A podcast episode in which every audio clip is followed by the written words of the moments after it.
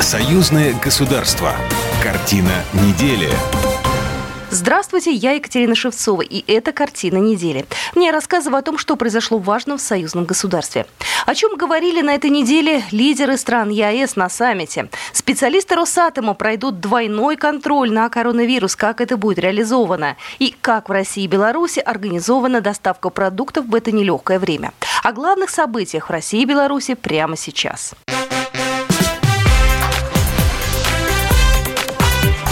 Главное за неделю. Победить коронавирус можно лишь объединив усилия. Об этом говорили на саммите лидеров стран ЕАЭС, который прошел в формате видеоконференции. Встречу инициировал президент Беларуси Александр Лукашенко, возглавляющий Высший Евразийский экономический совет. Односторонние действия государств поставили под угрозу торговые отношения, кооперационные цепочки, трудовую миграцию. Отсутствие координации усилий усугубляет эти негативные факторы. Поэтому эгоистичные решения, принимаемые без оглядки на последствия как минимум в отношении ближайших партнеров, стратегически не будут иметь успеха. В сегодняшней ситуации только благодаря сплоченности и решимости мы сможем справиться с пандемией и ее последствиями. С Александром Лукашенко согласились все. Владимир Путин заявил, что необходимо принять экстраординарные меры для остановки распространения коронавирусной инфекции.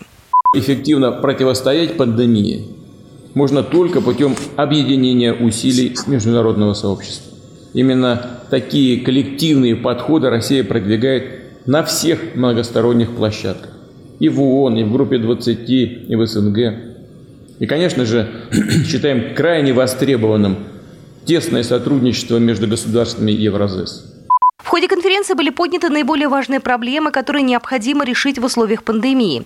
Это транспортное сообщение между странами, поддержка малого и среднего бизнеса, торговля жизненно важными товарами, восстановление кооперационных, торговых и хозяйственных связей, создание новых региональных производственно-технологических цепочек.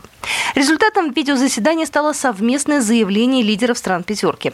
Главы государств призвали прекратить торговые войны и вооруженные конфликты, отозвать односторонние санкции и подтвердили готовность к продолжению продолжению сплоченной работы по устранению последствий пандемии коронавируса. Парад Победы будет перенесен. На онлайн-совещании, которое прошло на этой неделе с Советом Безопасности, Владимир Путин поручил перенести подготовку к парадам на Красной площади, а также в регионах, отложить все массовые и публичные мероприятия, которые были запланированы. До праздника, до Дня Победы уже меньше месяца. Сейчас перед нами непростой, прямо скажем, тяжелый выбор – и дата 9 мая для нас святая. И жизнь каждого человека бесценна.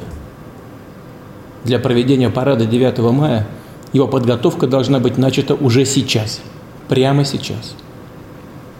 Но риски, связанные с эпидемией, пик которой не пройден, еще чрезвычайно высоки. И это не дает мне права начинать сейчас подготовку к параду и другим массовым мероприятиям. Напомню, с просьбой перенести парад Победы в Москве к российскому лидеру ранее обратились ветеранские организации.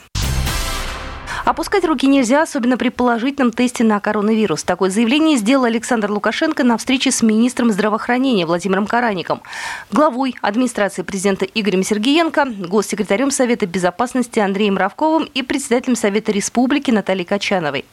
Коронавирусный психоз, как его называет президент Беларуси, создает негативную атмосферу, но в Беларуси люди сплотились и понимают всю серьезность ситуации. Молодцы люди. Ничего не запрещая, никаких карантинов, ничего не вводили. Сейчас людей на улице праздно шатающихся нет.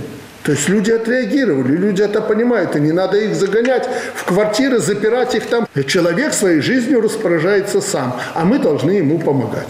Мы боремся за каждого человека, я обещал. Вот за это я благодарен и Минздраву, и врачам. Мы встряхнули всю систему здравоохранения.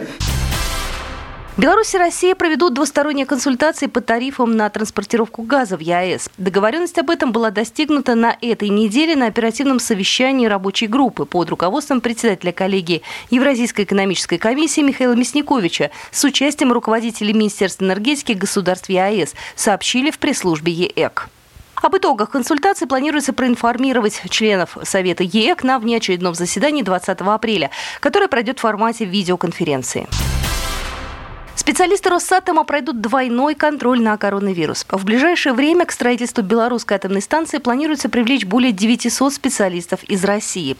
В условиях развития пандемии коронавируса обе стороны намерены принять особые меры безопасности. Сначала перед выездом людей будут тестировать на наличие инфекции в России. После получения отрицательного результата они отправятся в Беларусь, где их будет ждать повторное тестирование. Разъяснил ситуацию Алексей Кубрин, заместитель государственного секретаря Союзного государства.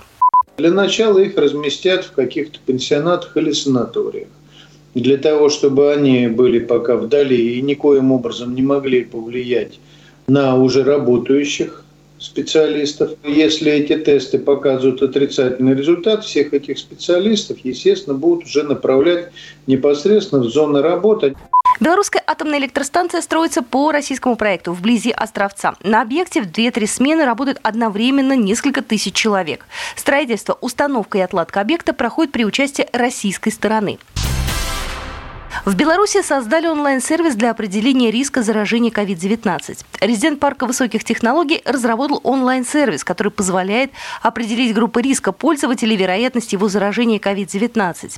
Диагностика проводится бесплатно в домашних условиях. После этого можно получить рекомендации по дальнейшим действиям. Также программа отслеживает развитие симптомов по времени. Таким образом, заболевшие с легкими симптомами, не угрожающими жизни, могут получить консультации, не приходя в больницы и поликлиники.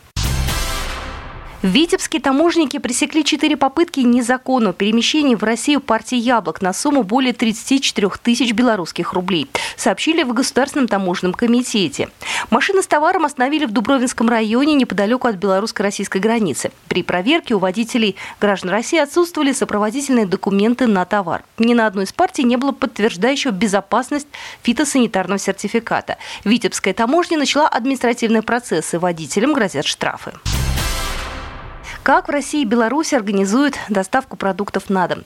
Станислав По, владелец ресторана в Санкт-Петербурге, в котором теперь нет посетителей. Он организовал частную службу доставки еды и развозит по адресам овощи и мясо.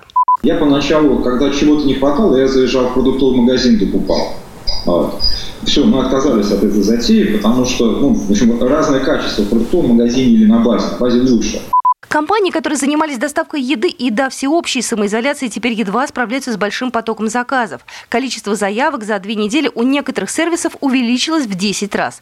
Сотрудников с таким выросшим спросом едва хватает. Об этом рассказал Григорий Кунис, управляющий сервисом доставки чтобы творить этот, хотя бы частично этот спрос, э, набрать 2000 человек. А у нас работало 1200. Заказывать стали тоже больше до 80 килограммов еды на одну семью. Среди онлайн-покупателей появились мамы с детьми и пожилые люди. Тем, кто еще не разобрался с мобильными приложениями, помогают волонтеры или благотворители. В Беларуси оформить покупки через интернет помогает молодежь. Достаточно звонка на горячую линию, разъяснила Ольга Карпович, первый секретарь Барановичского районного комитета Белорусского республиканского союза молодежи. Позвонив на горячую линию, можно узнать номера телефонов медицинских учреждений, социальных служб, а, зонального центра гигиены и эпидемиологии. В учреждениях образования Барановичского района волонтеры проводят информационно-разъяснительную работу с учениками младших классов. Такие горячие линии работают в каждом регионе республики. В Гродненской области магазин на колесах подъезжает прямо к дому. Пенсионерка Мария Рынкевич несколько лет не выходит дальше своего двора, не позволяет здоровья. В автолавке, кроме продуктов, теперь можно купить и медикаменты.